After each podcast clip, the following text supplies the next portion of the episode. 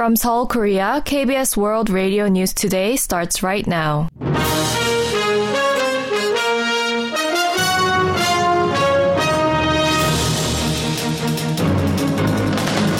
On today's broadcast, the Democratic Party is rattled by the slim margin that saved its chief Lee Jae-myung from arrest in a National Assembly vote.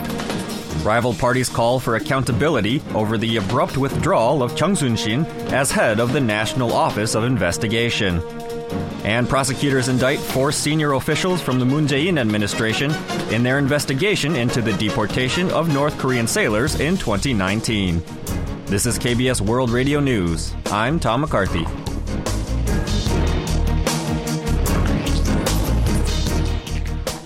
The main opposition Democratic Party has been thrown into disarray after its chair, Lee Jae-myung, was saved from arrest by a surprisingly small margin in a National Assembly vote on Monday. While the Democratic Party managed to vote down the prosecution's call for legislative consent to arrest E, the result indicates that there could be bigger challenges ahead for the DP leader. Kim So-yeon has the details. The prosecution's attempt to arrest main opposition Democratic Party chair Lee Jae-myung was narrowly defeated in a parliamentary vote on Monday. During a plenary session of the National Assembly, 297 out of the 299 sitting lawmakers cast their ballots on a motion seeking parliamentary consent to arrest the DP chair, with passage by a majority meaning that at least 149 approvals were needed. The motion was voted down as 139 approved Lee's arrest and 138 rejected it, while 9 were abstentions and 11 were considered invalid. Despite a prediction by the DP leadership that some independent lawmakers would join the 169 strong DP bloc to defeat the motion with an overwhelming majority of up to 175 votes against, the actual total indicates that 37 lawmakers defied expectations and opposed the DP's push to defeat the motion. DP floor leader Park Hong-kun said on Tuesday that the party leadership will ponder the meaning of the vote, while stressing that the party must not sink further into confusion or division due to the outcome. However, some in the party said the result was effectively a vote of no confidence in Lee. Five-term DP lawmaker Lee Sang-min said the number of defections is only the tip of the iceberg, expressing concerns that the party could fall off a cliff. Meanwhile, the ruling People Power Party said that with the result, DP Chief Lee has essentially been declared what it termed politically bankrupt and must consider his future, including stepping down from the party chief post. Lee is facing charges of breach of trust, conflict of interest, corruption, bribery, and concealing profits for his alleged involvement in the Daejang-dong land development scandal and bribery through the local football club during his term as Seongnam mayor. Kim Soyeon, KBS World Radio News. The rival political parties have both called for accountability over the failed appointment of Chung Soon-shin as head of the National Office of Investigation in the wake of his son's school violence record resurfacing. Speaking to a KBS radio program on Tuesday, ruling People Power Party floor leader Ju Ho-young said those liable for insufficiencies in the vetting process of the former prosecutor should be held to account. However, he criticized the main opposition Democratic Party for demanding that Justice Minister Han Dong-hoon step down. He said it is contradictory for the DP to blame the minister after it disallowed inquiries during screening, calling it surveillance. The DP, for its part, plans to launch a task force to conduct its own investigation while drawing up a bill aimed at reinforcing the government's personnel vetting process. The bill seeks to bolster the vetting process by including the verification of school violence records for the children of candidates for high level posts. Prosecutors indicted four senior officials from the Moon Jae-in administration in their investigation into the deportation of two North Korean sailors in November 2019. The Seoul Central District Prosecutor's Office on Tuesday indicted former National Security Advisors Chung Eui-yong and Seo Hoon, former Presidential Chief of Staff No Young-min, and former Unification Minister Kim Yeon-chol without pretrial detention on charges of abuse of authority under the National Intelligence Service Act. They are accused of issuing orders exceeding the briefs of public officials to forcibly deport the two North Koreans alleged to have killed 16 of their fellow sailors in November 2019 despite their expressed desire to defect.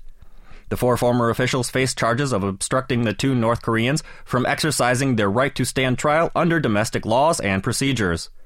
Seo is also suspected of deleting the sailor's defection request in the government's Joint Investigation Team report and falsifying the report to make it appear that the probe had ended when it was still ongoing. The number of unsold homes in the country hit a 10 year high as it jumped around 10% in January compared to a month earlier. According to data from the Land Ministry on Tuesday, 75,359 housing units were left unsold last month, up 10.6% from the previous month to reach the highest since November 2012. 84% of the unsold homes were outside the capital region, although on month increases were 10.7 and 10.6% respectively for the capital area and elsewhere. The government, meanwhile, has reportedly assessed that the current level of unsold homes does not call for state intervention, as most of the increases occurred in the outskirts or in regions where sale prices were higher than nearby market prices.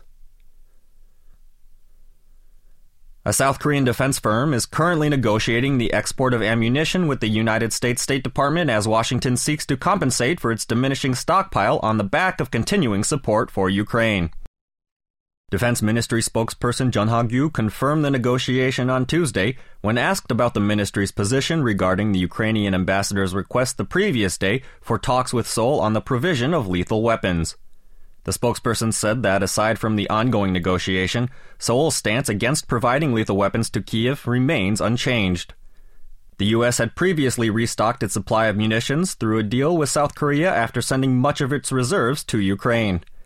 Speaking at a local forum on Monday, Dmytro Ponomarenko, the Ukrainian ambassador to Seoul, urged the South Korean government to seek ways to provide lethal weapons to his country.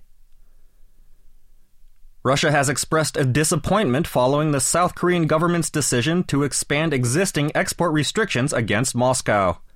According to Russia's state run TASS and Sputnik news agencies, Foreign Ministry spokesperson Maria Zakharova issued a statement on Monday warning that Seoul's move will not only damage bilateral ties, but also impact two way cooperation to secure stability on the Korean peninsula criticizing Seoul's latest decision for complying with anti Russia policies led by the U.S. and other Western nations, the spokesperson said it demonstrates the Asian country's limited ability to independently enforce policies concerning Russia.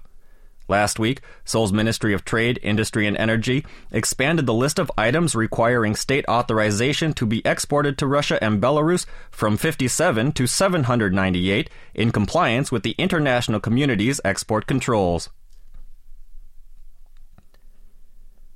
Jurgen Klinsmann, a German professional football manager and former player, has been named the new head coach of South Korean men's national football team. The Korea Football Association announced the appointment on Monday, saying that the new coach will lead the team for about three years and five months from March through the 2026 FIFA World Cup. Financial terms of the deal were not disclosed. Klinsmann will make his South Korea coaching debut on March 24th in a friendly against Colombia in Ulsan. Klinsmann played for several prominent clubs in Europe and won the 1990 World Cup with West Germany. His accomplishments as manager include leading the German national team to a third place finish at the 2006 FIFA World Cup. The benchmark Korea Composite Stock Price Index gained 10.21 points, or 0.42% on Tuesday, to close the day at 2,412.85. The tech heavy Kosdaq also rose, gaining 11.30 points, or 1.45%, to close at 791.60. On the foreign exchange, the local currency strengthened 0.41 against the US dollar, closing the day at 1,322.61.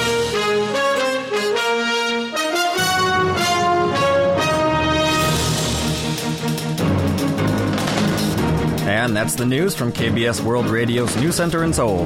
I'm Tom McCarthy.